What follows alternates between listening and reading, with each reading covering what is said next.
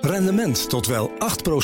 Ontdek Unity. Wij bieden koppelbare werk, kantoor en opslagruimtes die staan voor duurzaamheid, kwaliteit en veelzijdigheid. Sluit je aan bij Unity, waar alle ruimte is voor creativiteit, lef en rendement. Kijk voor meer informatie op unity-units.nl.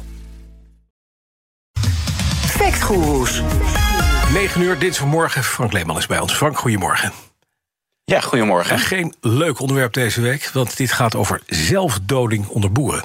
Precies, en ja, in de media en zeker ook social media uh, is de afgelopen tijd regelmatig een tweetal beweringen te horen. Eén bewering zegt dat steeds meer boeren zelfmoord plegen. De andere bewering zegt dat boeren de groep is waar zelfdoding het vaakst voorkomt. En daar wordt er ook nog vaak bij gezegd dat dat komt door alle regels die uh, bij het boer zijn komen kijken tegenwoordig. Nou, de Telegraaf schreef dit uh, vorige week nog. Eva Vlaardingerbroek zei het op Twitter in een filmpje welke 180.000 keer bekeken werd. Ik zag, het, ik zag wat factchecks die ook niet helemaal klopten. Kortom, uh, ja, hoe zit dit? Ja, dat willen we weten. Nou, laten we één voor één banden. Hè. Die, de boeren. De beroepsgroep met het hoogste aantal zelfdodingen. Klopt die bewering? Ik sprak met uh, Lisanne Schweren, senior onderzoeker van 113 zelfmoordpreventie. En zij hebben onderzoek gedaan hiernaar op basis van specialistische data van het CBS. En zij vertelt dit. Het klopt dat boeren een hoger risico hebben om te overlijden dan door zelfdoding dan mensen in een andere beroepsgroep. Hmm. Ja, en naar de getallen kijkend zien we inderdaad dat uitgedrukt per 100.000 werkenden agrariërs op plek 2 staan, onder de sector van winning van delfstoffen, energie en water. En boven de bouw, ja, die zit dus op plek 3. En ja, daarmee kan je dus zeker stellen dat agrariërs een hoog risico hebben.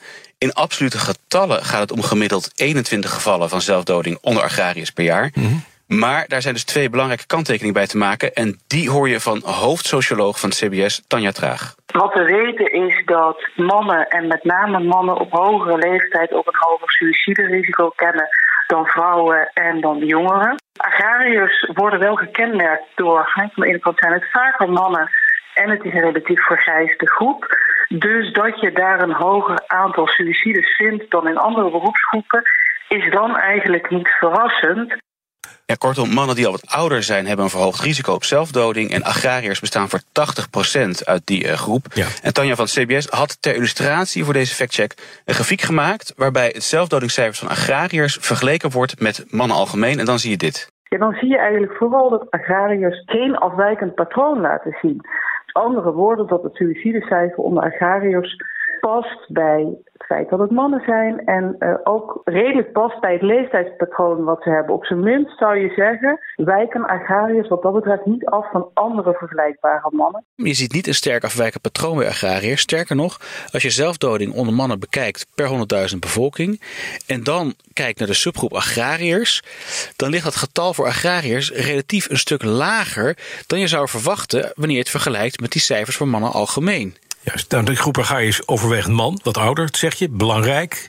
Uh, een belangrijk deel van de oorzaak. Maar er wordt ook vaak die link gemaakt naar regelgeving en werkdruk. Hè, dat wordt ook gezegd. Zegt dat onderzoek van 1 en 3 er iets over?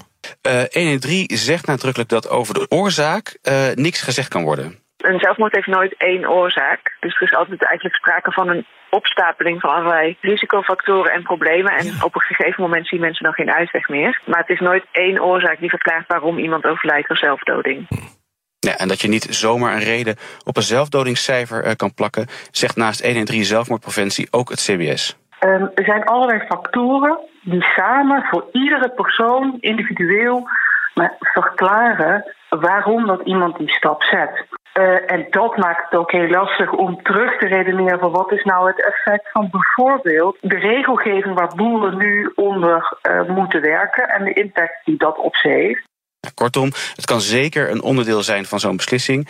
Zorg om geld of zorg om baanverlies uh, is iets wat ja, een ingrediënt kan zijn. Ja. Maar eigenlijk is er nooit maar één reden voor zo'n beslissing.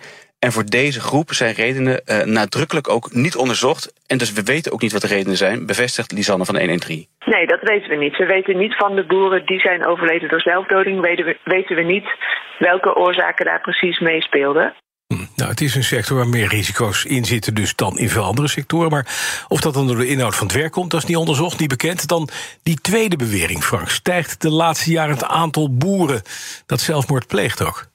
Nou, in tegenstelling dus tot wat hier en daar in kranten en zelfs uh, sommige factchecks staat en of te lezen is geweest, mhm. is dat antwoord nee. En hier nogmaals, Lisanne van de 113. Het is heel lastig om iets te zeggen over uh, een trend over de tijd. Wij hebben dat zelf niet uh, vast kunnen stellen. Als je naar de hele groep als geheel kijkt, is het best een kleine groep. En op kleine aantallen mensen is het altijd moeilijk om daar iets te zeggen over veranderingen over de tijd. Ja, dus het gaat om 11 gevallen per 100.000 agrariërs. En in de grafiek vanaf 2013 zien we per jaar getallen rond die 11 per 100.000. Maar dan in 2020 zijn het ineens bijna 16 gevallen per 100.000. En dat is dan de oorzaak dat sommigen zeggen dat het stijgende is. Maar een jaartje later, 2021, zit het getal weer rond die 11. Dus rond dat gemiddelde. Uh, nou ja, was dat hogere getal in 2020 een voorbode van een stijging van de trend? Ja, of gewoon een schommeling, een, een outlier, zeg maar. Mhm. Dat weten we dus niet. En Nederland heeft 1900 gevallen van zelfmoord onder de totale uh, bevolking. Daardoor is die data al heel erg gevoelig voor schommelingen. En zeker als je dan ook nog gaat inzoomen op een subgroep van een subgroep, uh, vertelt ook het CBS. Het aantal zelfdodingen uh, ligt op rond de 1900 per jaar. Alles wat je aan trend wil analyseren, wordt daardoor heel lastig, want de aantallen zijn relatief klein. En uh, je hebt dus heel veel last van schommelingen. En dat geldt eigenlijk voor leeftijdsgroepen. Maar ga je dieper kijken, bijvoorbeeld naar beroepsgroepen zoals die agrariërs. Ja, dan zit je eigenlijk met te kleine aantallen om daar goed iets over te kunnen zeggen. Ja, dus voor, voor agrariërs gaat het dus om die 21 gevallen per jaar. Hm. Ja, dat maakt dus die data veel te klein om zo'n trend snel op te kunnen zien. Het gaat echt alleen maar eh, langjarig dat je dat uh, kan zien. Kortom, dit is, dit is een heel genuanceerd verhaal. Het ligt heel genuanceerd, hè? echt heel genuanceerd. Dus die beroepsgroep agrariër is een groep die inderdaad in de top 3 staat. En daarmee is het, net als die andere groepen in de top 3, een groep die ook echt aandacht verdient. Uh, wordt voor een belangrijk deel verklaard door de samenstelling van die groep. Uh, nogmaals, het is heel erg genuanceerd. Ja. Nou, de achterliggende reden van waarom iemand zoiets besluit te doen, daarvoor is nooit maar één reden. Ja, en welke redenen deze individuen hadden of deze groep heeft, is niet onderzocht. Nee, precies. Ja, en die trendlijn, ja, het is niet duidelijk stijgend. De dataset is te klein, waardoor onderzoekers niet eens van een trend willen spreken. Hm. Ja, ik zei het al, pas over een aantal jaar zou je terug kunnen kijken en dan constateren wat de trend eventueel wel of niet was. was. ja. nu kan je dat echt niet zeggen. Ja. Dank, dankjewel, Frank Leeman, onze fact guru. En uh, ja, mensen die met zelfdoding zitten, je kunt 24 uur, 7 dagen per week anoniem en gratis contact opnemen met 0800 0113 of chatten op 113.nl. Rendement tot wel 8%. Ontdek Unity. Wij bieden koppelbare werk, kantoor en opslagruimtes die staan voor duurzaamheid, kwaliteit en veelzijdigheid. Sluit je aan bij Unity, waar alle ruimte is voor creativiteit, lef en rendement. Kijk voor meer informatie op unity-units.nl.